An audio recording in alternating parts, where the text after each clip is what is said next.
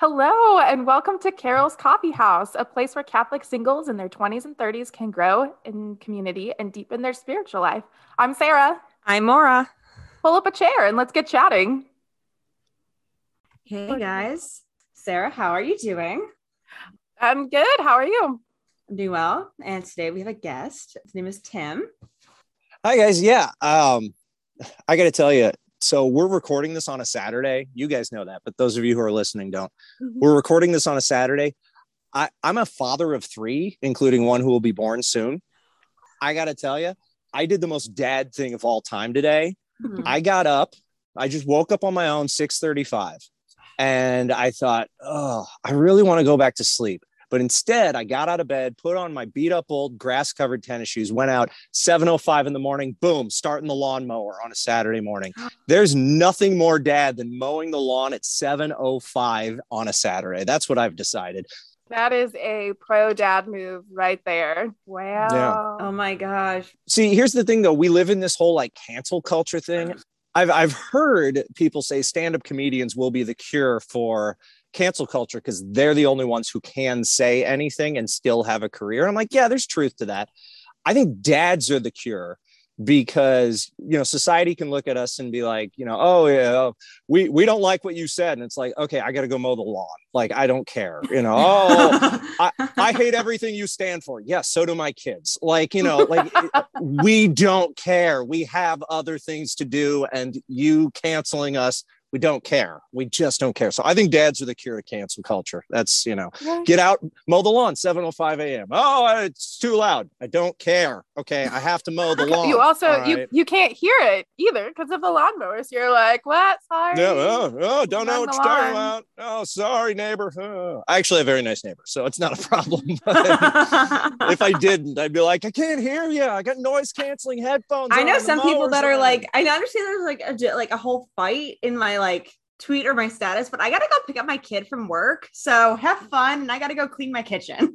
Yeah, exactly, exactly. I got stuff to do. I like I gotta go like that. Clean and like go cook dinner and grocery shop, and then pick up some kids from work and drop the other people off.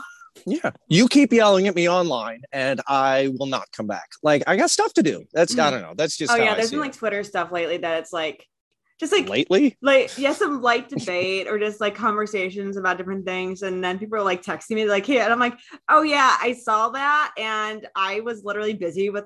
So I, I'm now a full time employee. I got it. I'm working, and I'm like, "Yeah, I was literally busy, and I can't respond." So now I'm like, "It's gonna be a minute before I respond to most people." Sure. Oh man. That's it's all nonsense. It's all yeah. nonsense. That's what I'm saying. That's yeah. what when when my wife and I got married, shortly after we had our first kid, the local Catholic radio station, they were like, hey, come on and talk about vocations. And we were like, OK, we've been married for like a year and a half. Sure, we're experts. Yeah, we've been whatever. married for three seconds. Yeah. Well, it's better than when they had us give a natural family planning witness talk after two months or whatever it was of marriage. Like, hey, come on, get in here. I'm like, OK, whatever. No, but we were on the radio and they were asking us like, what, so what's changed, you know, since you became parents? We're like, oh, it turns out we don't care. We don't care. People are, oh, it should be this way. Uh, I don't care. I have a kid. I'm busy. I've got a baby who needs to be changed. I've got a baby who wakes up in the middle of the night. I don't care. So it turns out we realized, one, we used to be very selfish. I mean, I still am, but we used to be very selfish. And also, we just no longer care. People can be judgmental or whatever. I don't care. I also think there should be a T V show called Judgmental, where it's two separate words and it's a very judgmental judge. I don't know. That My would pitch. Be an interesting show. No, it would be canceled after three episodes. It's it would true. Be really cheesy. I mean, some some major network spends millions of dollars like, check this out. People are like, this is really bad. You made there was a show like twenty years ago with Alicia Silverstone. Oh, what was that called? It was, uh, oh man, it was something and it was a pun. It was some sort of pun. And again, it got canceled right away. Mis- Misconnection, I think is what it was called. Misconnection. And she was a dating connection person and no one watched it because it was just one pun. Anyway, mm. I don't know. That's really funny. Do you know about the, there's like, wait, like if you ever go on Craigslist and you get into like, there's a different categories for everything, but there's a category in the personal section called missed connections. And yes. It's these people, it's like, yes, goes back and forth between mostly creepy, but it's just like these people who notice a stranger or had an interaction or just saw them. So they'll say missed connections. They'll go post on Craigslist, be like, hey, I noticed this about you. You're really pretty. Or I wish I would have like blah, blah, blah. Borderline creepy. No, no, no. It definitely gets creepy. That the fact that they go to the internet and write this out in hopes that this person will also go onto the misconnection page and try to find them. It's very interesting. Oh, that's so here's here's how I, I see that. If I had a missed connection with somebody and I went and posted that and they found me, I wouldn't want to be dating someone from a missed connection thing. That's, I'd be like, nope, you're creepy. I mean, I was That's creepy, creepy for posting it, but you're creepy for responding. Mm-mm, not going to happen. Just not gonna, you shouldn't want to date me either. This is wrong. Mm-mm, not going to happen. That's that's how I feel. That's how I feel. Oh, that's um, so funny. I didn't know so Craigslist was, was. I didn't know Craigslist was still a thing. I thought that that was, you know, that was a thing fifteen years ago. I'm old. I'm, you know, I'm not chronologically old. I'm old as a person. Like that's no soul. That's different. I'm I'm thirty-five going on eighty. I am, and that's fine. That's fine. Okay, I oh, know. Man. I know eighteen-year-olds who are eighteen going on eighty. So there you go. Uh, just yeah. Just happened, and happened. I bet they can still do a sit-up. So you know, good for them. That's good for uh, them. Oh man, I tried wow. to do sit-ups recently. Don't do it. It's just I could bad. Probably still do a sit-up. I do crunches. Man. I don't do setups. Oh man. I, I was, I was breaking up a desk. We were getting rid of a desk and, you know, I have an axe because why not? I'm a dad. And so I'm out in our backyard. I'm just chopping this thing to pieces. I swear to you, the next day I thought my upper stomach was ripping itself out. I was like, this is what it feels like to have abs, except not, because it's just pure pain. I was like wincing, getting out of bed. Be- and all I did was swing an axe a few times. And, and, and I'm not in bad shape. Like that's how, that's how, uh, there's a phrase in your thirties called deconditioning where you're like, oh yeah, my doctor told me that. He's like, yep, we're in our thirties. Yeah. This is when it all goes downhill. I'm like, in our thirties? No. Yeah, I actually learned when I went to school and I took a human development class. And in the human development class, I learned that, yeah, the best shape, physical shape that you will ever be in in your life is when you are about in your mid-twenties, mm-hmm. early to mid-twenties. That is your ability to be in the best physical shape of your life. Because, yes, once you hit thirty, it all starts to go downhill. And I remember hearing that, like looking at that and being like, I cannot believe that. I was in great shape in my mid-twenties. I will say that. Like, I had a personal trainer. I was working out regularly. I was in amazing shape. My mid-twenties was when I could take teenagers on, like, a pilgrimage or something, and one of them would have an emotional crisis at eleven p.m. and then I'd have to be up at, at four thirty so I could be ready to get them at five thirty or whatever it was. And I'd end up running on like two, two to three hours of sleep a night. And I'd do it for four or five days. And I'd be like, this is great. Adrenaline. Actually, they used to ask me, the teens were like, how do you do it? I'm like, the two most powerful things in the planet, prayer and Mountain Dew. They're the only things that kept me going. And oh man, the fact that I once got recognized by a Taco Bell employee because I went there so often that I, I pulled up and I ordered something. She goes, oh, that's what you ordered yesterday. And I thought, oh no, I have to change all of my life decisions now. Like that's really not good. That's not good. I don't know. I like to be a regular though. It's just, there's so much stability. Yeah. Yeah. But in a Taco Bell drive-through, like that's, that's, that's a, it's not like you're a regular at a restaurant or a bar. I, I was a regular to, at a rest at, at a restaurant with a bar one time. Mm. So often I walked mm. in because mm. I was selling something to somebody I knew there, and they just started pouring me a beer before I even sat down or anything. I was like, I'm not staying. They're like, well, we already poured half the beer, so you have to drink it. I was like, I guess I'm staying. Like, what are you gonna do? So oh. that was, uh, there's a tasting room, a beer, a beer shop where I live, and the bartender, she is fantastic. She's so good. I walk in and I'll like walk up to the bar and she's, she knows what I like. That's the best part is she remembers everything that I like or that I want to try. And so before I can even say anything, before I can look, she's like, okay, you're going to try this one. You're going to really like it. And nice. I always do. She always knows what I like. And sometimes they're promoting beers, or like they get they get a, a shipment of beers that they're trying to push. Sometimes she'll just like send me home with a couple cans, just like, we just need to get them out of here. Can you please take nice. them? And I was like, yes, yes, I will. She's fantastic. Nice. I really like her.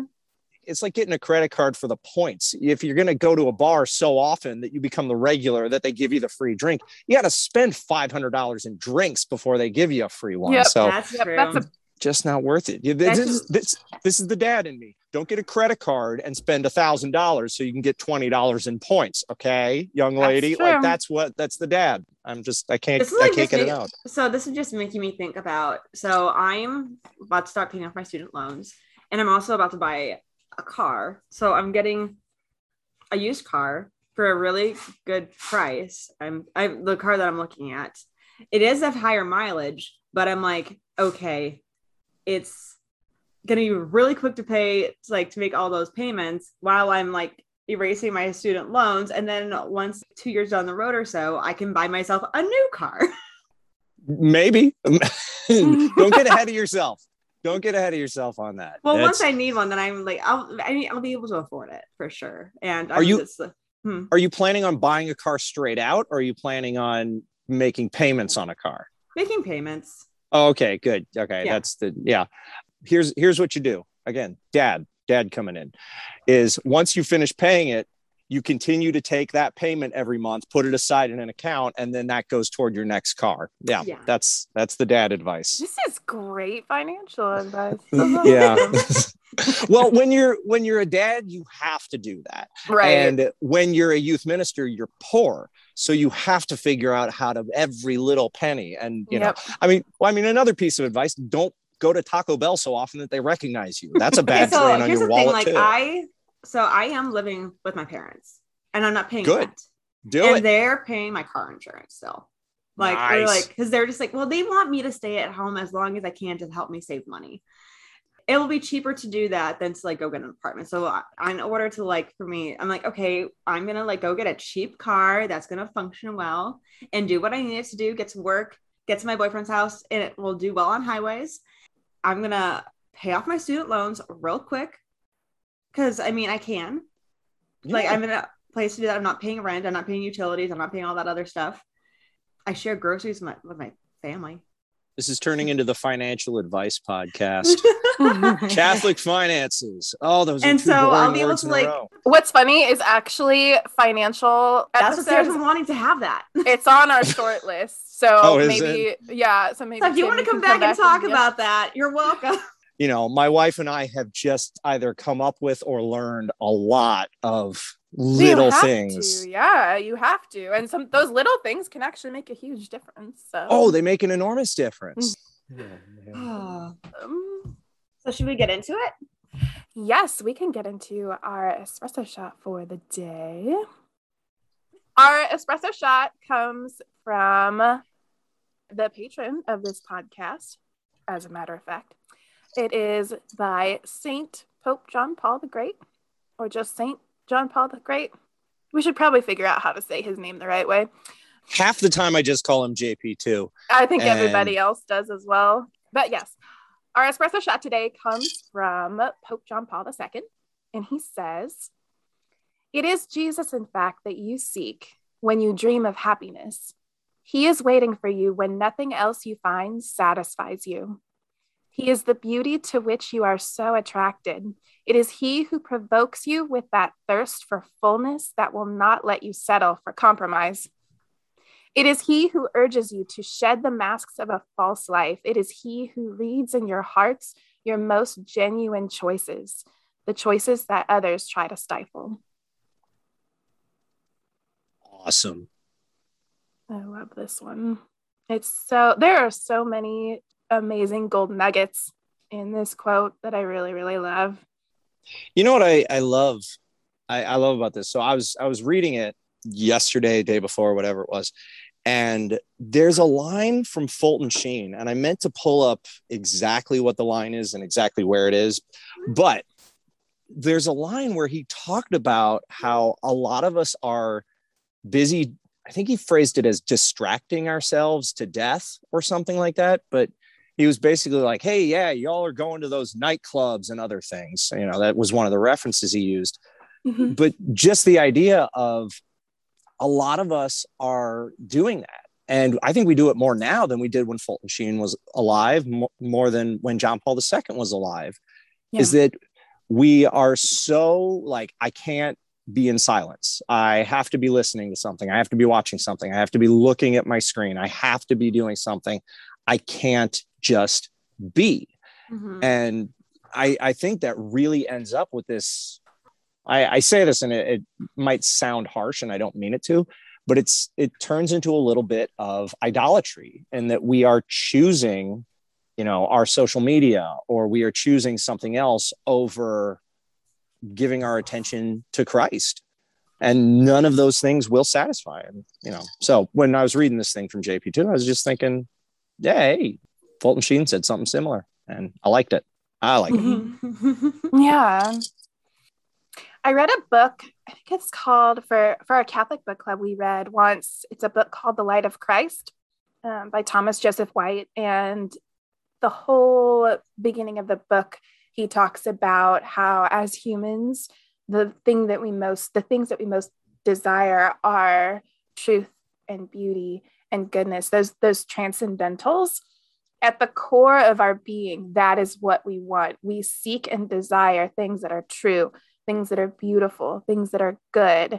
And sometimes I feel like, especially in the modern society where you get so many messages across the board from media and influencers, people who try to get their message out. And sometimes it doesn't match up with what Jesus tries to teach us. Sometimes people go and look for those things in places that they're not going to find it. Things that might make you, like addictions, vices, things that might make you good, at least for a little while, but it's fleeting. And to think about how Jesus is the root of what you're seeking for. Jesus is the root of all those things, true and good and beautiful. Jesus is there, and it's him that you're actually seeking, even if you don't know it, even if you don't realize it. He can give you all the things, all the greatest desires of your heart. Yeah, I think there's, to kind of building off what, what you just said, there's something that struck me a number of months ago, is the reality that there is, and I don't want this to come off the wrong way, like I think, oh, sin is good, because I don't think sin is good, but there is within the draw to a lot of sin, mm-hmm. there is a reflection of something that's true. And the yeah, idea so that the like, desire that is, it's taking you in one direction, but yeah, like, like you are like, desiring something good. Like and the, it- yeah. The example I, I like to use is pornography is, is bad. It's destructive. Mm-hmm. It's destructive to those consuming it, to those mm-hmm. involved in its production, to those who are in relationships with both of them. It's destructive to society, maybe the most destructive force we have today. Pornography is bad, but marital sex is good. God made the sexual act as a good thing. So God made the human body to be a good thing. Mm-hmm. So God made these things, and we're drawn to what is good. But in the case of like pornography, it's a distortion of what is good. But if there wasn't, if there wasn't a root of something in there that our, our foundational self is drawn to, I, I don't think we sin nearly as much. I think we we're drawn to something because, you know, we have sexual desires. Sexual yeah. desires are not in and of themselves a bad thing. It's the use of them in ways that are improperly oriented. And so I think that that's, I don't know, that's something this quote makes me think of. Mm. Does that make sense? Mm-hmm. Yes. Yeah. I love that. Yeah. Sometimes I don't know if my brain, I, I know my brain doesn't always make sense, and then it has to go through my, my mouth, and I'm like, oh no, right. That just leads to disaster. I've told my wife, I will be up in front of a crowd of two hundred people speaking, and I'll, I'll be talking, and I'll start saying something. And part of me is like, boy, I hope the Holy Spirit finishes this sentence. I'm curious how he's going to do it. Like, I don't know what I'm doing. better be God taking that lead, because I got, I have no clue where this is going. And then there are genuinely times the sentence will finish and I'll be like, oh, that was really good. I'm glad somebody said that. And it was like, oh, I guess, I guess that was sort of me. I don't know. That was, I don't know. I don't know. It's, it's fun because then I get to be a part of both the presentation and I get to witness the presentation at the same time. There it's, you it's go. Fantastic. It's enjoyable it's for everyone. It really is. It really is. I feel like I'm sitting there watching myself and presenting at the same time. So oh, that's so cool. It also, it also might make me sound like a lunatic. I'm not sure. Oh man. Well, does anyone have any final thoughts before we move into our topic for the day? No, I had no thoughts besides right. learning from Tim. Well, let's let's go ahead and get into it. So we invited Tim here. Tim is a, I met him on Twitter, although he is no longer on Twitter. He is a dad and he has fantastic dad jokes. Tim is an experienced speaker on all kinds of topics, but specifically today, he's going to be here to talk about dating and discernment, and mm-hmm. um, and in particular the men's perspective yes. Yes. of dating. Um, yeah, I don't know how I imp- give the women's perspective and I providing no. answers, and then also like providing answers for some answers for women. Mm-hmm. Yes, so hopefully. Tim, you, I believe you and your wife, you your wife also helps with this ministry. You kind of started this ministry called Love Worth Chasing. Yeah. Okay. Yeah, Why don't she, you tell us a little bit about that ministry? Sure. Uh, well, I mean, it's pretty simple. We, uh, my wife's been a high-risk O B nurse for over a decade. I spent years as a parish youth minister, and after after a good handful of years, I became a I became a stay-at-home dad. But I I kept feeling this call to continue doing ministry, and I'd always been a fan of Theology of the Body. And my wife grew up with her mom working with one of the natural family planning groups like that developed a method. And so she she grew up knowing a lot about uh, Humanae Vitae and everything like that. So we just, we both have this passion for these sorts of things. And between her work as a nurse and my work as a youth minister, we both saw a lot of brokenness. And we recognized where that brokenness came from, what a lot of the foundation of that brokenness. Essentially, we saw that most people don't recognize or comprehend their own dignity. And if they do, they still often don't recognize or comprehend the dignity of others. Mm. And that essentially serves as the foundation of a lot of hurt. So we we talk about some things like that, little Theology of the Body, little Humanae Vitae. But, uh, you know, I gave a talk recently on Saint Joseph as the most chaste spouse. And uh, so, you know, like a lot of that sort of stuff. And so we really talk about a lot of things relationship related. We are not a relationship advice like, oh, well, here's the ten tips to a perfect marriage. Okay, mm. That's not a thing. No, okay, like that's not.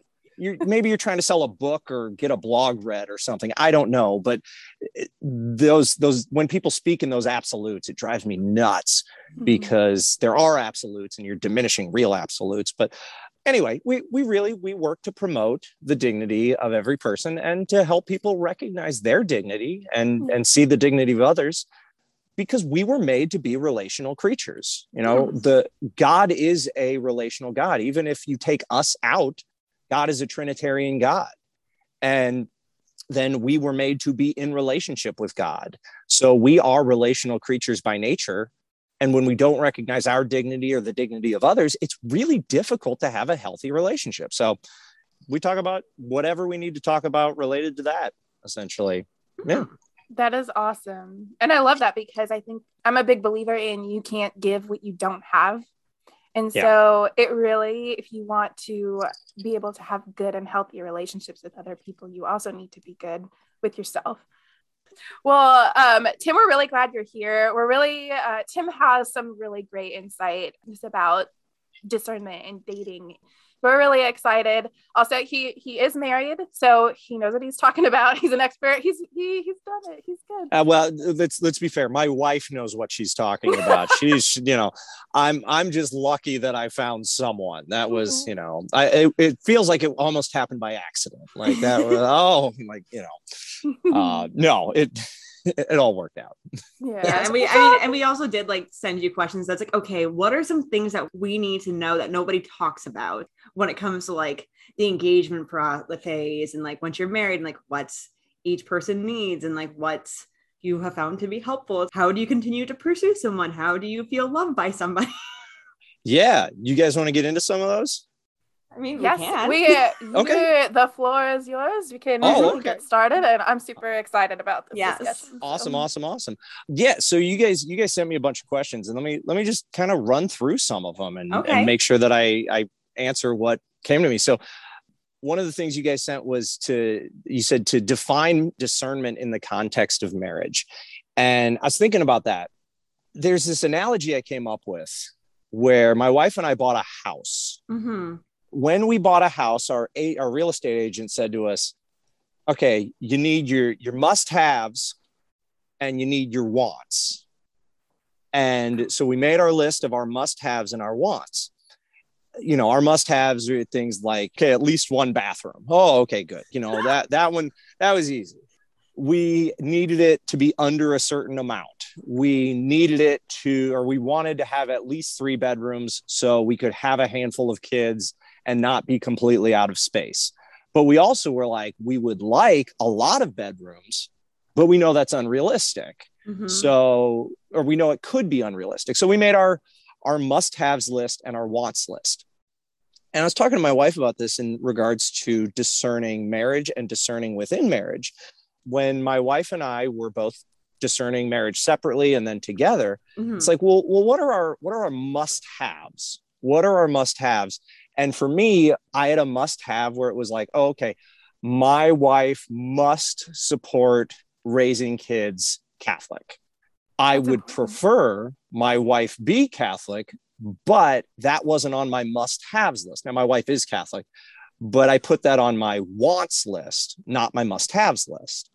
And so I was able to get some of the things on my must-haves list. You know, I also had on there, and I didn't physically come up with this list. I'm just saying, there were things like I would prefer to have in-laws who are really supportive of our faith. And I got that. Mm-hmm. I would prefer to have in-laws who live in town and can help babysit the kids.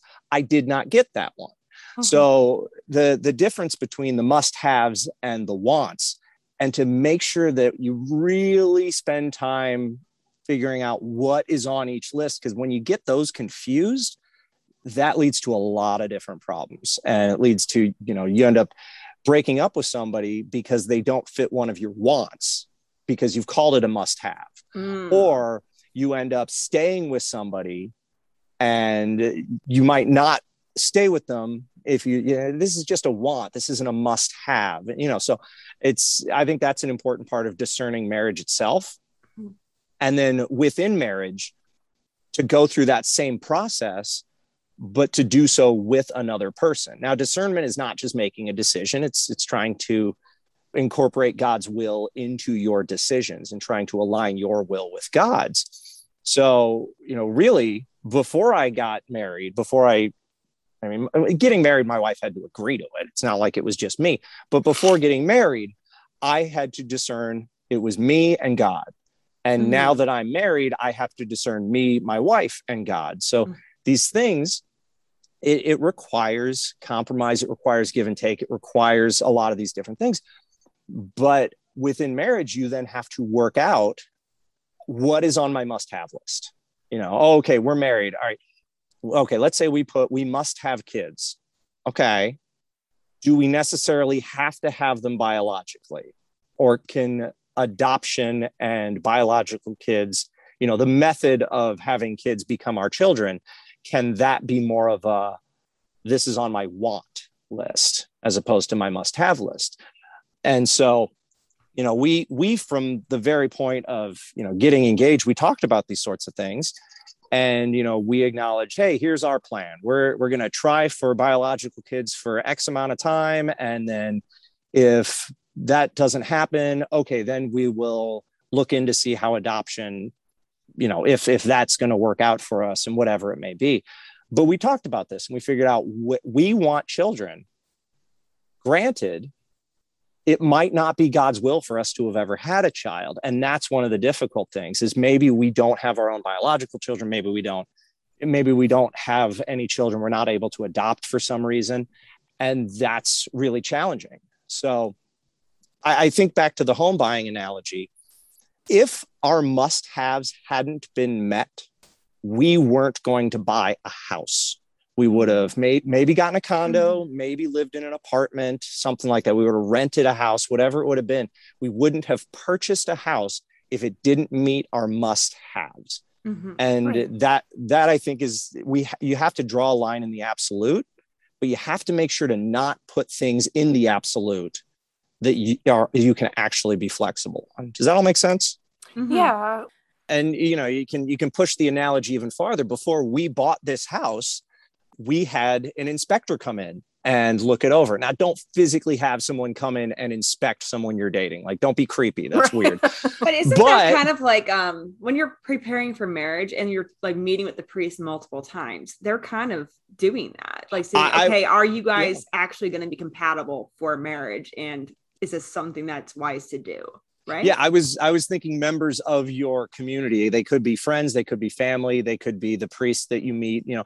But even before you're engaged, you gotta, mm-hmm. you know, you, you don't want to stay with someone if, you know, if you have a friend and you really trust this friend and you're like, hey, yeah, you know, I went on a few dates with X person, and the friend is, you know, friend meets X person and is like, I got like sixteen red flags immediately. You know, that doesn't mean that you or say, oh, well, then I can never see that other person again.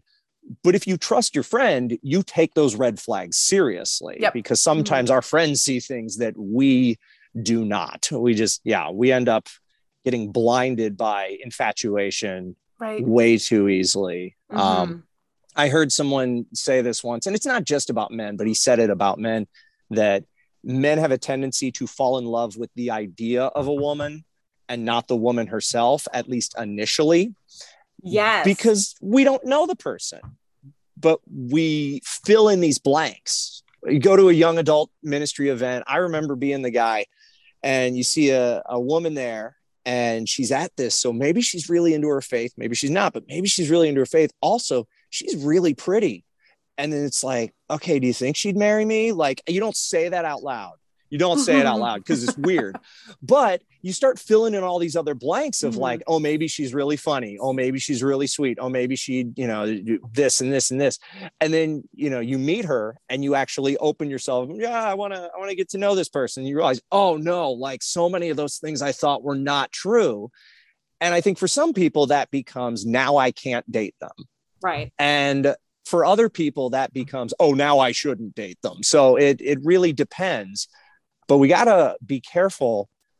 And the same thing worked with, with our house. Again, not to beat an analogy to death, but I remember the agent saying, hey, when we go in, you guys are going to be like, oh, it's got this size kitchen. Oh, it's got this room. It's got this space. We can do this with this space. He's like, I'm not going to look at any of that. I'm going to be looking at, do I see any signs the foundation is broken? Do I see any signs that this is going to have to be replaced real soon? Do I see any?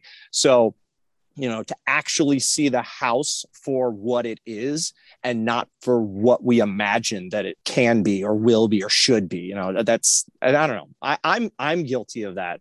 Mm-hmm. I was guilty of that when I was, when I was single. And I, I think a lot of people are, unless I, I'm crazy. I, I, I agree with that. Well, I seldom like people that I know. Because I think that we initially, we do have a crush on the idea of somebody. Oh, I thought you meant like at all. Like, yeah. The, no, romantically like them. Horrible. I got yeah. You. My boyfriend was very confused the other day when I was like, I seldom like people. And he's just like, what? And I'm like, I mean, I like you and I've know, I know you. Like, so you do, you do fit into that like three percent. This is but where like, middle school terms come in. Like, like instead of just yeah, regular like. But like, that's... because somebody's like, oh yeah, this person has like this big crush on this person. I'm like, wait, but they know them. Yeah, well, I'm like, not just like this. Not just the idea of them. They actually know that. That's allowed. That is allowed. And I was just like, wow, that, they must be really great if they know them and like them. Because uh, I just because I do like people platonically a lot. And once I get to know them, once you get out of that phase, it's like, oh, oh, okay. You're not just an idea. You are a real person, and there's these other factors involved. Mm-hmm. That all brings me to, to something that I, I like to point out to people is that, okay, so th- this really struck me when actor Chris Pratt got divorced from mm-hmm. Anna Faris. Yeah. They said something about like, oh, no, no, no, we're still good friends. We just, we, we're not in love anymore. We're not in whatever. And it was like this idea of, does this person constantly make you happy? And I think we've done this thing, like you should be happy more often than not in marriage. And if you're not, then you might need some counseling. You might need to try some different things, whatever it may be, because marriage is supposed to be a joyful thing. When, when people just talk about it exclusively, oh, it's a cross. Oh, it's a heavy cross. It's like, you know, to quote uh, Mark Hart from Life Teen. Mm-hmm. Well, if it's that much of a cross, just, you know, throw your bride over your shoulder and carry her down the aisle. Like, you know, it really is a challenge. But it is also supposed to be joyful, right. But it's not supposed to always, that person cannot be responsible for your constant happiness. At that point, you've made them your personal God. Like mm-hmm. God is supposed to be the source of joy. Right. And that joy might come through your spouse, or it should at times, but it will not constantly, that person cannot be responsible for your happiness constantly. That's just, that's putting too much on another human being. I think that's a that's a good way to put it too. Yes, marriage is hard. It's it's supposed to be hard. It's not supposed to be miserable. It's going to be challenging, and that's okay. Yeah. I don't think that we should be afraid to do hard things, to do challenging things, because that's where we grow. And you know, the thing is, is that a lot of times you get this idea. Oh, don't get me wrong. Disney's make, Disney makes some good stuff, but the whole Disney princess happily ever after. No, they ruined it. Don't get me wrong. Like, I, I mean, I, I love my Disney princesses. Don't get me wrong. You know, uh, part of that world from The Little Mermaid. It's, you know, it's like my, it was my theme song basically in high school. Like, why am I not a part of that world? Like that was me. uh, and uh, no, it, like I love my Disney princesses, but that whole happily ever after, like we I think so often we focus on the, we get to that wedding and boom, that's the end of the race. And I'm like, no, the goal is heaven. The goal is not, okay, if you like it, then you better put a ring on it. Like, oh, okay, the ring's on it. Like, but that's not the end of it. You know, that's, that's an the beginning, reference. Really. It is. Mm-hmm. It's absolutely. And it's the beginning of a covenantal bond. Like, that if you look in scripture, all the covenantal bonds, they they initiate something. They don't end something or be like, oh, just going to highlight what's already there. Like that's a beginning. And it's a beginning of something that's essentially permanent, you know, I mean, lifelong at the very least. And, you know, I, I think about this is that with that idea, a lot of people probably forget, you know, you need to, in a sense, keep pursuing your spouse, not mm-hmm. for marriage, but to grow deeper in marriage. Mm-hmm. I was reading an article by a counselor one time. Oh, plan a weekly date. Do it the same time, same day of the week, every week. And you plan it one week and then you plan it the other week. And you had, I was reading this article and I thought, I don't have time or money for this. This sounds horrible. And my wife agreed. Thank goodness. So, uh, so what I like to do, you can just Google random questions, just search for random questions. And sometimes you'll get the, oh, oh, where were you born? And I'm like, yeah, I already know where my wife was born. Like, that's not, I don't need to ask that one. But sometimes you get really good questions. And I'm going to give you my favorite one. Okay. If animals could talk, who would be the biggest jerk? I love this question. What do you guys think the answer is? Birds. Maybe birds. Just all birds? Yeah. God spent half a day of creation creating all the jerks. Is that what you're saying? Is that what? Possibly. it's, it's, it's, it's possible. Or, or maybe raccoons because they're just really dumb. Okay. Maybe. I'm thinking of like an animal, like what's an animal that would like look down upon people? Like, I'm better than you. I, I, birds. You know, I, I have one, and tell me if you think, I think this is the best answer. Okay. Or cats. Cats are the made, made number two. Oh. number, number one for me, geese. Oh, okay. They are really bad. Yeah.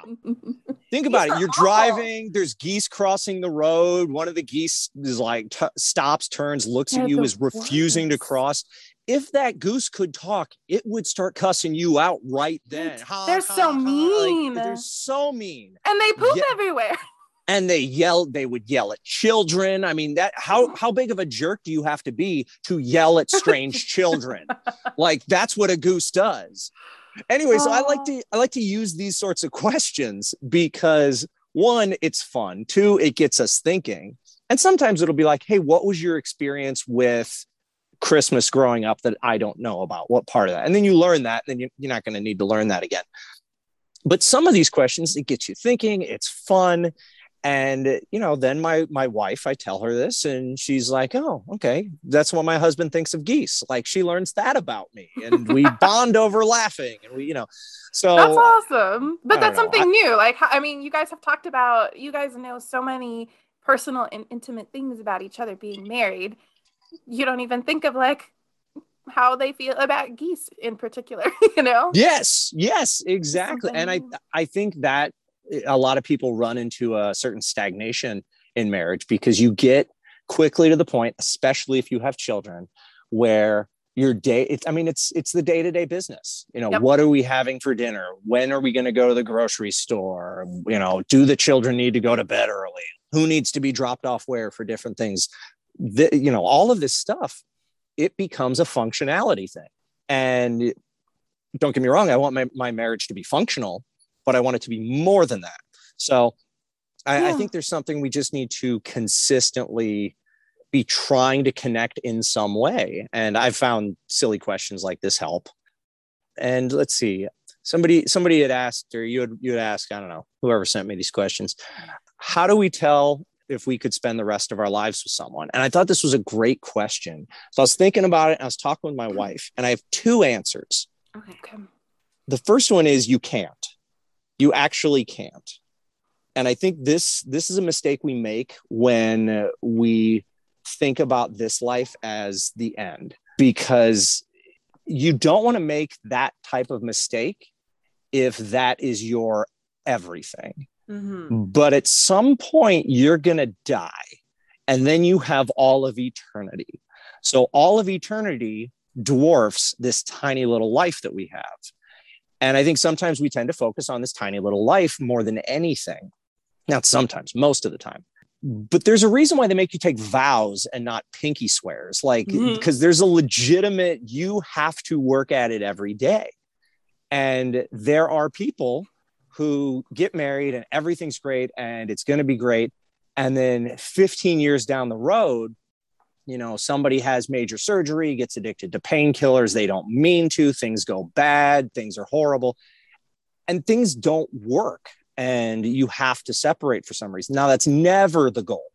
I mean, no one, no one ever goes into marriage like, oh, this is not going to last. Like, you just don't do that. But there are times where people can't be together for one reason or another. I'm not saying, you know, you got to necessarily get divorced or you necessarily have to this or that. I'm not talking about any of that stuff. I'm just talking about there are times where that is a reality. Mm-hmm. Um, and, you know, people can't be around someone anymore because something changes. So you can't entirely, if you're looking mm-hmm. for a hundred percent guarantee, I mean, you're talking about a person who will change. Yeah. So the second answer, how do we tell? You find someone who shares your unchanging value. It's not like, you know, I, I dated a girl a long time ago. We were both really big baseball fans at the time. Yeah, baseball teams have bad years. Yeah. Baseball teams move cities. Baseball teams end up, you know, maybe they they have a, a day promoting something that you're like, ooh, that's not in accord with my values. Like, there are things where the baseball team can go away. Mm-hmm. Or people where, oh, they're both doctors. Oh, they're both, you know, lawyers. Well, you know what? People lose jobs all the time through no fault of their own. That's how the economy works, is sometimes things just hit people in mm-hmm. one way, shape, or someone gets fired unjustly. That happens. So when you have values that could change, you run the risk of them falling apart. But if you share the sacramental life, well, the sacraments don't change. The sacraments don't change. So when you have something like that as a foundation, choosing these unchanging things, mm-hmm. it's a lot easier to build a sustaining marriage. I mean, you think about it, it's like, if I'm going to build a house, I'm not going to build it. I don't know what it is, what it's with me in house metaphors today and analogies and such. Mm-hmm. If I'm going to build a house, I'm not going to build it on a foundation that's made out of Rubik's cubes and it's going to shift around periodically. Like, that's going to lead, it doesn't mean the house is going to fall, but it does make it more likely that the house mm-hmm. is going to fall. So having, having that foundation in shared values that are unchanging, mm-hmm. I think that's, that's how you set yourself up for success uh, mm-hmm. in regards to spending the rest of your life with someone. Okay. Yeah. There was a really good Uh, dating talk I heard when I was in college, and they talked about, you know, he was a married man, and he just kind of made the comments, always kind of stuck with me, but it's a young college student, but I, he said, when you, when you are dating and when you are looking to get married, you don't pick someone that you want to marry based off how fun they are to go to movies with or dinner, or like do all the, the fun things of dating. That's important too, to have fun together, but you want to pick someone to marry that you want standing with you during the hard times too. And it's most importantly, the hard times when someone loses a job, you want to marry somebody that you're, you're going to be up at three a.m. cleaning up the puke from one of your kids when they get sick in the middle of the night. You want to be married to that person, that mm-hmm. you want to be taking care of sick kids, sick family members, somebody who's you can take care of or who will take care of you if you are very, very ill. You don't, you want to be married to somebody who you can be quarantined with for a month during a global pandemic. Or, like that's, or nine months where or nine, you just like, always are working, living, everything. Yeah. Oh, absolutely. There's uh there's another question. Somebody, you know, that was here that says, uh, you know, what are some ways that men can prepare for a vocation to marriage as a single man? One plays into what I was just saying, develop habits that then you can kind of carry into marriage, like a habit of regular reconciliation, but also practice self-denial. That's something that I know I didn't practice enough as a single person. And I know a lot of my married friends say they didn't do that. Like, how can I deny myself what I desire? How can I not go to Taco Bell again? Like little things like that, and then make them bigger things, because there's, There's a huge, a huge part of marriage is self-denial. You know, I was saying earlier, oh, I got up and, and mowed the grass. It's seven oh five a.m. I didn't actually want to. That was the only time I had available this weekend. And I knew that in order to take care of our property, which is a way of, you know, I'm taking care of what we have. I'm showing my children that I'm taking care of our home, which is a way of taking care of the family. I had to do that. Okay, so I got out of bed earlier than I wanted. It's it's a little thing, but those things happen constantly. So I think that's something that is really important. Let's see, what, what else was on here? I want to make sure I cover a few specific things. Uh, how to prepare to become a husband or wife from a spiritual perspective. Mm-hmm. So the re- I want to define that one because right. I, it, it ties in. My best advice on that is to develop a relationship with God, not a relationship with spiritual practices. Now, okay. let me, ex- let me explain, cause that might sound weird. Well, I think that like, cause spiritual practices sound like prayer or like how you do that. Right. That's, that's exactly where I'm going, because I remember I was, again, I was at a young adult event one time, and there were some recent college graduates who were sitting there like, oh man, there's, there's nowhere around here with twenty-four hour adoration. And I was like, I think there is. I just don't think you know where it is. But they were like, they were so used to, oh, the chapel on my campus, it's open twenty-four seven. I can go in for adoration anytime. And it's like, okay, even if you were able to find the twenty-four hour adoration chapel, you're probably not going to, you know, adoration at eleven thirty p.m. when you have a three-year-old. You're not going on uh, an annual pilgrimage when you have a mortgage. You're not going to be going, I don't know, you're not going to be doing a bunch of these things, going on some service trip when you actually have a family to serve presently. So if you get really committed to those practices, then when you get married and things change, and then if you have kids and things change, yeah. it will be difficult to make the adjustment and maintain the strength of your faith, because then your faith is rooted in a practice, not in a relationship with God. That all makes sense? Yeah. Yes. Okay. I've just, I've seen a few people get hit hard by that one. And I thought that's, yeah, that's, that's something I think people need to hear a little bit more about. That's um, that's something that that's the answer that I had in my head. And I was like, okay, let's see if like, I need to kind of change. I'm like, oh, okay. like I'm on yeah. the right track here. I think so. I certainly think so. There's a, the question about how, you know, how do you prepare for engagement, and do things change? You know, if it says, if things change when engaged, well, uh, yes, things definitely change when you get engaged. Um, you start to think more long-term. Mm-hmm. You know, it's not, hey, are we going to, are we going to date or go out on a date next week? It's, you know, hey, where are we going to live? Like there's right. things change, and you tend to think more long-term at that point. But something I would say about preparing to be engaged and then preparing once you're engaged, talk about real things. Now, you know, I'm not saying that you got to, I, I once dated someone who spilled some pretty heavy stuff on me. We were chatting on the phone and going to have our first date soon. And she spilled, she just poured some stuff on me. And I was like, I don't think this is pre-first date information right here. Like, this is like maybe tenth date information. You're jumping the gun completely.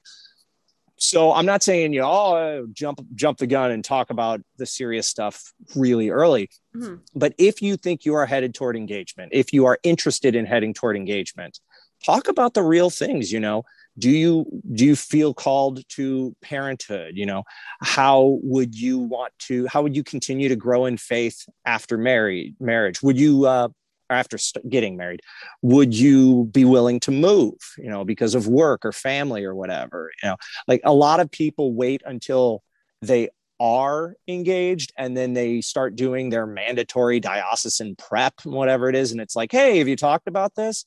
And it's like, oh, talked about, should we have children? Like, yeah, you should be talking about those sorts of things, because unfortunately, a lot of people get engaged, mm-hmm.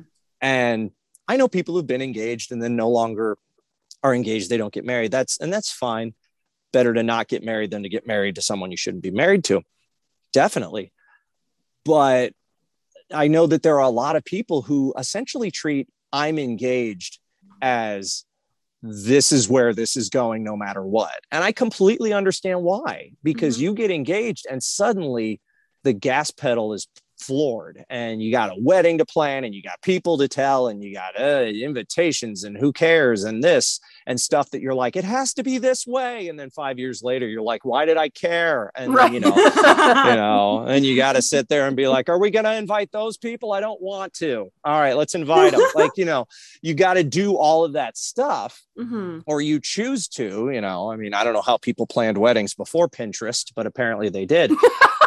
And, uh, you know, so they, you, you get into all of this stuff and the excitement and the anticipation and the adrenaline and all this, that it can be very difficult to, it can be easy to be blinded is what yeah. I'm saying. Yeah. So you can get engaged to someone and then in your mind, it's okay, I'm marrying this person. Mm-hmm. And then you find out something and you're like, maybe we're not as compatible as I thought, mm-hmm. but it's, it's difficult to see that. You avoid that entirely if you start to talk about real stuff prior to getting engaged. And I also think it makes for a much more joyful engagement and a much lower stress engagement, because you already have tons of stuff to do.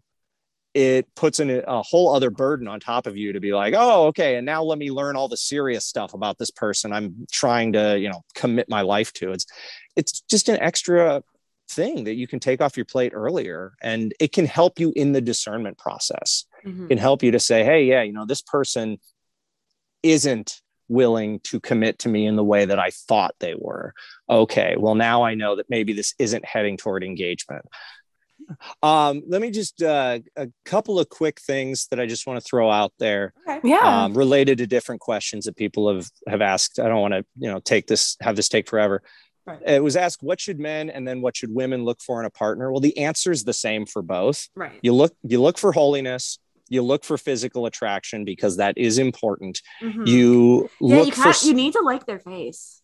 You do. I, I think you do. um, And I would say, look for someone who is willing to love in any love language, because your love language that you want to be loved in mm-hmm. will likely change at some point in your life. I know mine's changed just that number of years since I've been married and having kids. I'm like, oh, it's definitely different. So, so it was asked, uh, what does it mean to be a Christian man in today's society? Uh, Fulton Sheen once said something about how we've, we haven't reached the end of Christianity, but we've reached the end of Christendom. We no longer live in a Christian-based society. We just mm-hmm. don't. I don't know if it's ever going to go back to that. But to be a Christian is by nature to be an outsider, because holiness is set asideness. So mm-hmm. if you are pursuing being a good Christian man, then you're pursuing holiness, which means you are going to probably stick out at times, and you are going to be set aside from other aspects of the world. You know, and the foundation of Christianity is worship, and the foundation of worship is sacrifice. And the Vatican, Vatican two referred to the source and summit of the Christian life, the Eucharist. Well, that's yeah. a sacrifice. Yeah. So to be a Christian man in our contemporary society is to be a man rooted in sacrifice in a culture that's rooted in selfishness. I mean, that, mm-hmm. that's what it is, is are you a man rooted in sacrifice? That is the foundation of that, as, as I would see it. Let's see what, I just want to make sure these, oh, it was, uh, what are, what are daily practices or daily practical tips on walking with the Lord? Commit, but don't overcommit. You know, don't be the person who leaves a retreat and is like, I'm going to pray six rosaries a day. No, don't do that. You know, there are lots of people. Have you ever seen the movie with Denzel Washington, Remember the Titans? A long time ago, I think. Yes, I have seen Remember the Titans. uh, well, okay. So in, it, for those of you who don't know, in, in the movie, it's it's based in the nineteen sixties. They integrate a school racially, and then the football team's integrated, and Denzel Washington, the coach, takes them away to a football camp, and they train. Well, when they leave to go to camp, they they hate each other. They just absolutely do. They go to camp where they're isolated from the world. And by the time they come back, they're singing together. They're best friends. They're sitting on this bus. And it only takes a few days in the real world for them to fall back into their old habits. Well, right. I've seen that happen with retreats for years. I call it the Remember the Titans effect. You, you go on retreat, you go to some event, you go to adoration, and you come out and you're like, I'm a new person. But then you have to actually face the real world. Yep. And so what I'm saying by commit, don't overcommit is, you know, commit, but don't be that person who comes off of the retreat and is like, I'm going to daily mass every, every day. Okay. Good for you. So like have reasonable expectations and I'm going to do this. For like yes. what you're going to do. Yes. And, and then after that, to build your practices gradually, mm-hmm. you know, don't just, you know, and, and one more thing on that about practical tips, try different things. You know, I'm really bad. I just use the rosary as, as an example. I'm really bad at praying the rosary. I have no ability to focus. And I feel better that Benedict the sixteenth, I heard once that he breaks up his rosary into decades throughout the day. And he prays it, you know, periodically because he can't focus beyond just the ten Hail Marys. He's like, no, I gotta, I gotta do some. And so I thought, oh, good. He's got the same bad attention I do. But oh no, he was Pope. How did he manage that? Somebody with my attention span being Pope sounds so bad. But no, like I... love listening to Catholic podcasts. I love going to adoration. When I'm at adoration, I really struggle with, okay, how long have I been here? I struggle and I force myself to be present. Same. You know, that's so there are things that I'm really, really bad at when it comes to the spiritual life. That doesn't mean I just, oh, everything I'm bad at, I avoid. Oh, I'm bad at getting up in the morning to go to mass. I guess I'm not going to mass anymore. Like, no, that's not what I'm saying. There are things you push yourself to do. There are things you have to say, no, no, no, I know I'm not great at this, but this is a challenge. Hmm. Then there are other things where you're like, yeah, I'll put it this way. I, again, I'm so bad at the rosary. I've had people sometimes be like, oh, so you, do you guys, you know, you, did you get your family rosary in yet today? And I tend to respond with, oh, not today, not yet today. And I feel like I just went to the dentist. I actually did just go to the dentist. And I feel like they're like, so have you been flossing every day? And I'm like, not every day. Like mm-hmm. this morning, last time you did it, like, you know, like that's, you know, and that's how I feel when people ask me about the family rosary, because I just, I, we can't do it now with my kids. Yeah, and it's just, it doesn't work for us. But every night before my kids go to bed, we pray, Our Father, Hail Mary, Glory be, Angel of God, Saint Michael the Archangel, a litany of the same intentions every night. Everybody gets to say what they want to pray for. And then we invoke the names of like, I don't know, five or six saints and then all the saints. So That's we do that beautiful. every single night. Yeah. Thank you. It started off as a stalling technique because my child wouldn't stop crying.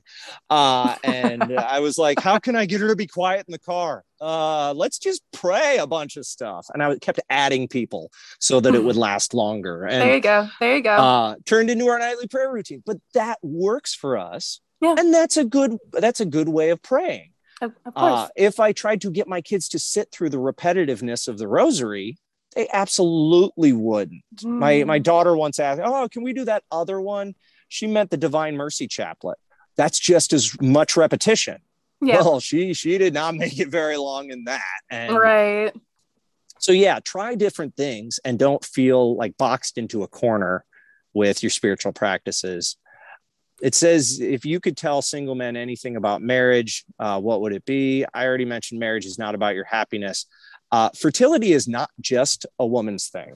Okay. Mm-hmm. Fertility, you know, if, if you're a man, you also have not, it might not work. You might not be fertile, but you also have a reproductive system and mm-hmm. the whole compatibility, you know, you're, you're necessary for that. Now, granted, a lot of fertility related tweaking, you know, dealing with fertility issues often has to do with the woman's cycle, often has to do with whether or not she's ever had endometriosis or P C O S or any number of different things. Like, right. So I get that, but you are as much a part of that as a, as a married man, as, as your wife is. And so to try to be aware of that and not push it off on her, but to mm-hmm. engage.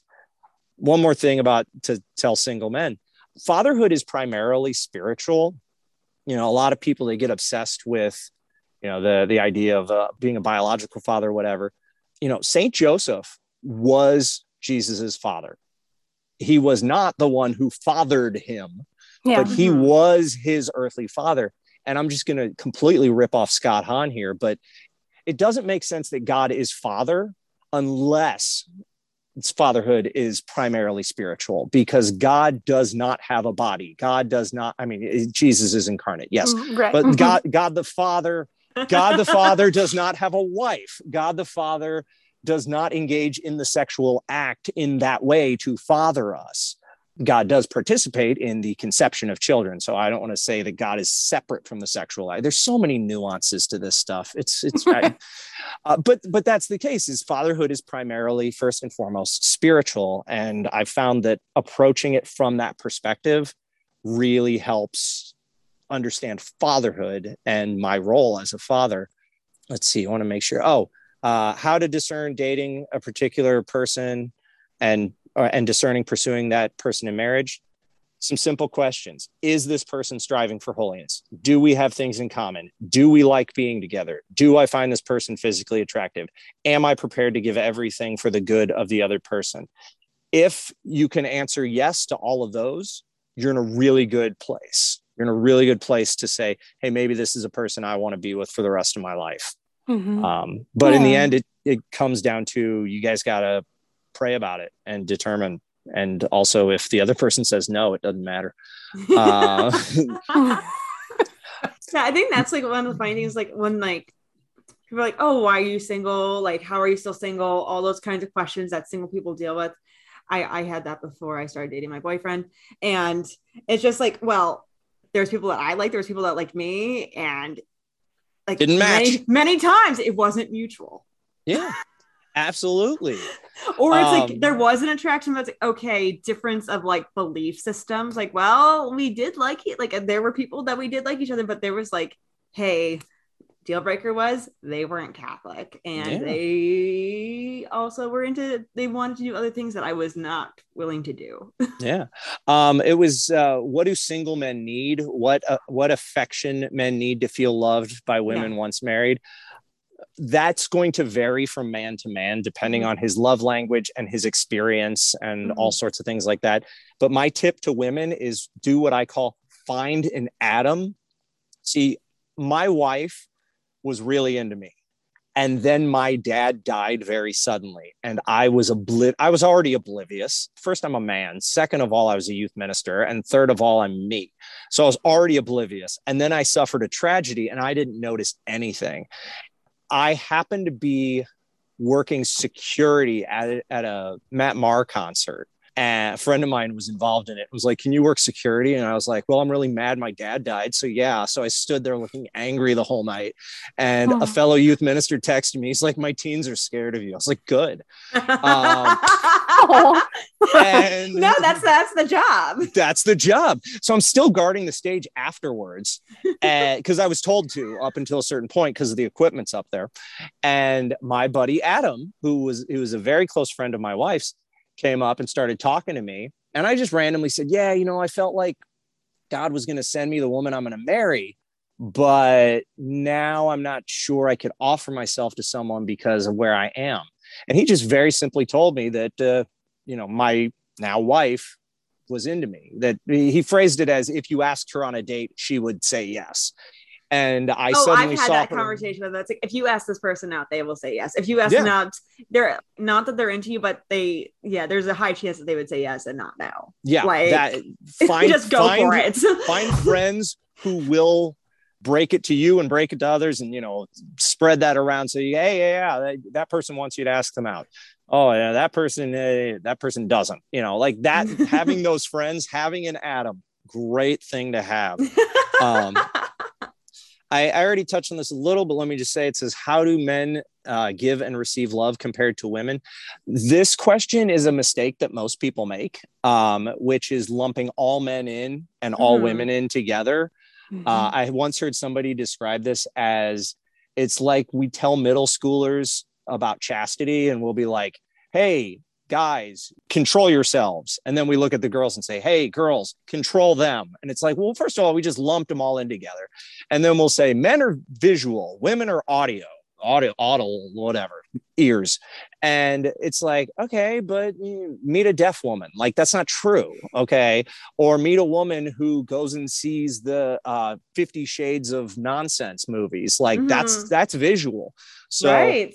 The the universalizing some of these things can be really problematic. So mm-hmm. I'll just say it depends on the individual man okay. or woman, and it depends on their love language, their experience, because experiences shape the lens through which we view things. Right. And if you have a particular hurt or a particular whatever, that's going to view, you know, alter the lens. And individually, we all need to sit there and say, what is my hurt? And then find a way with God's help to heal that hurt so that we can have an accurate lens through which we're viewing the world. But most of us don't bother to take the time to do that. And it sets us up for failure. Let's see. Oh, what are things that men and women might not be thinking about when looking forward to singleness being done? Many of you who are single and feel called to marriage, it might be, you might be feeling this burden, this struggle of like, this is a heavy weight. I feel called to this, but I can't find anyone. And this keeps disappointing me. And I keep, ugh, and it's just, ugh. It's okay to acknowledge the weight of that burden because it is a legitimate burden. Mm-hmm. It is a legitimate cross to carry.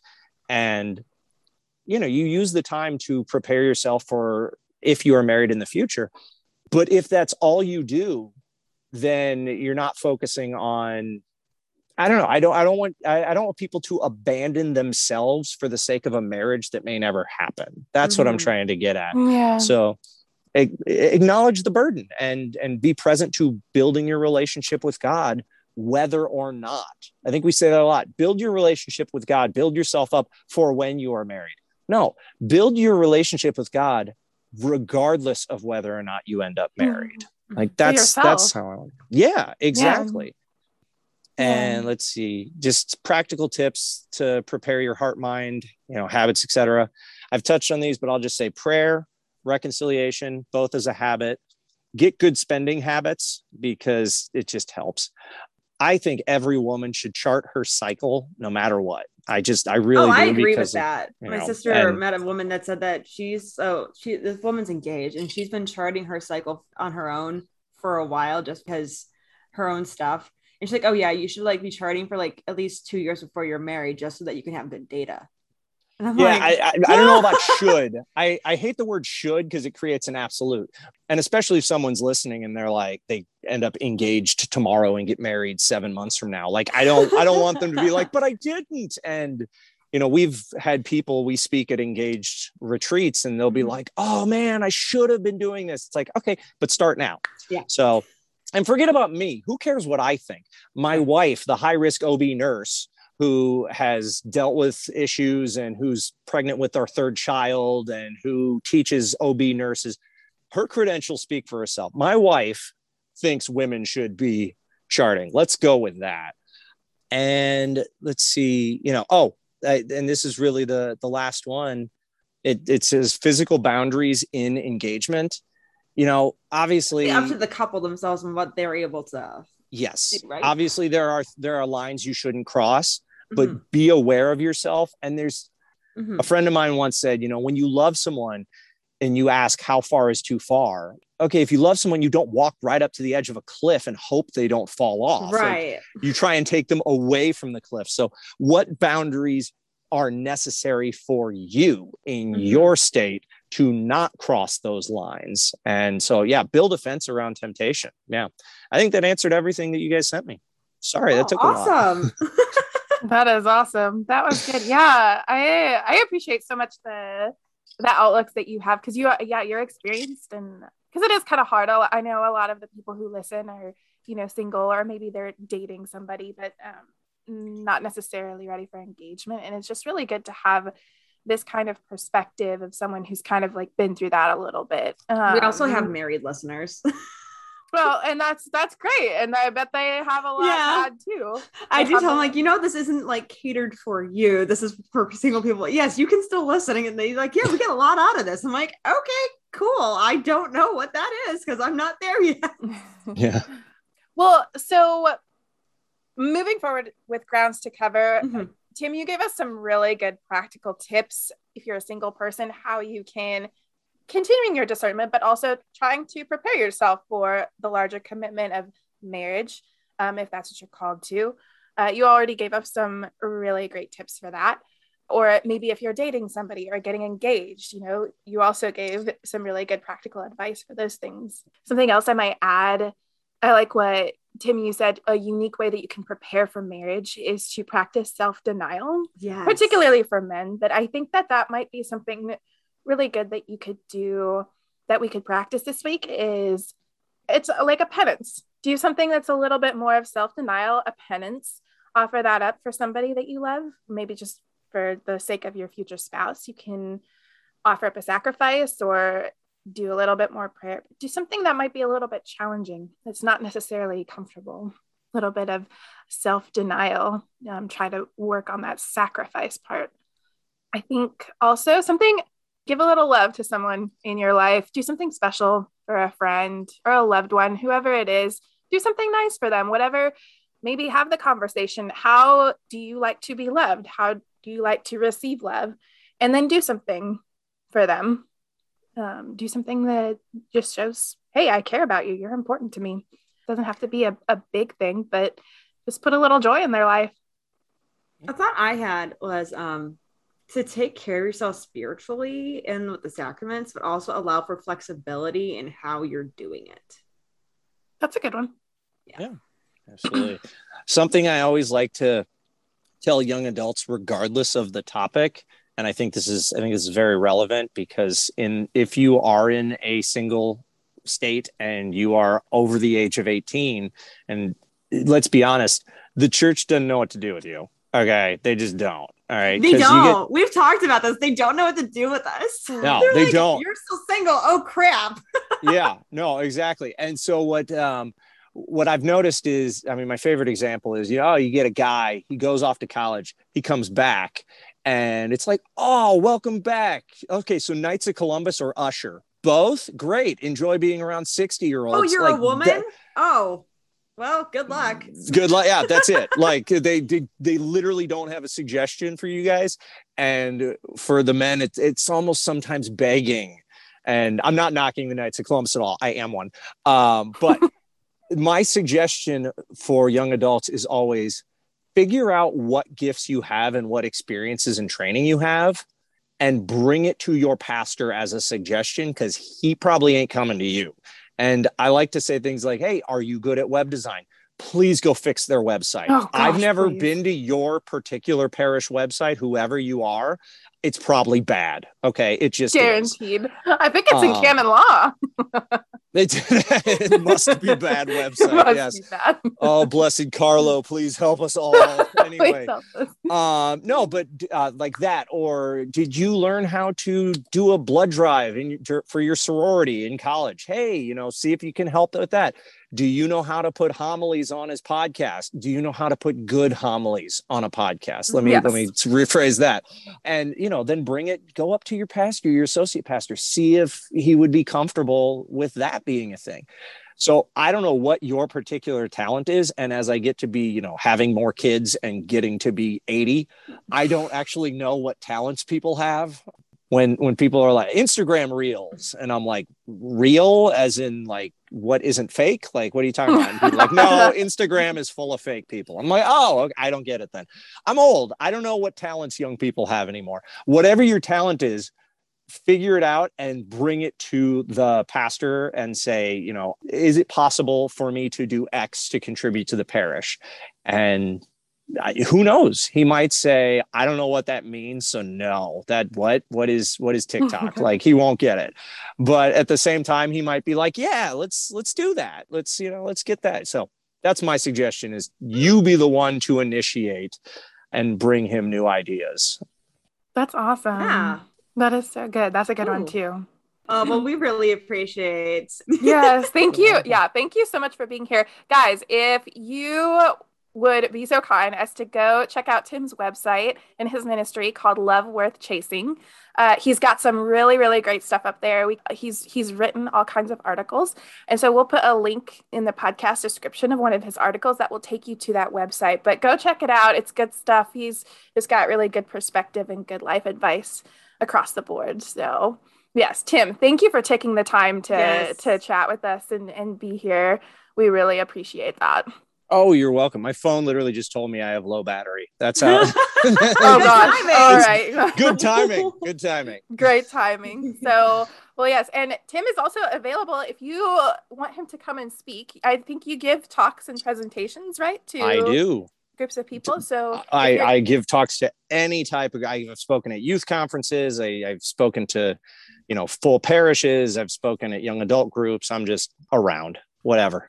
Awesome. yeah, well, yeah, I'm available. So, yes. So if you want Tim to come to you, you can, we can put his information in the podcast as well.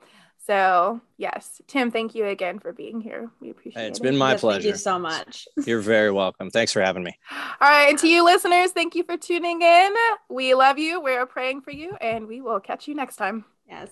Bye. Thanks for stopping by Carol's Coffee House this week. We hope you found our conversations to be uplifting and inspiring. Also, congratulations to Thanks Tim for stopping by Carol's Coffee House this week.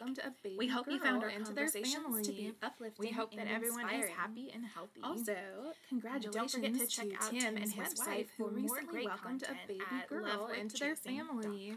We hope that everyone is happy. We really and appreciate healthy. all of your support and, and encouragement. Don't forget to check out your Tim's website for more great to bring good at love worth chasing dot com. If you have any ideas of topics we really like appreciate all of your support and encouragement, please reach out and to your us. feedback. You can find us on Twitter at Carol underscore podcast, podcast or email us if you have any ideas of topics at gmail dot com or are interested. Have a great week and God bless. Please reach out to us. You can find us on Twitter at Carol underscore podcast or email us at carolscoffeehouse at gmail dot com. Have a great week and God bless.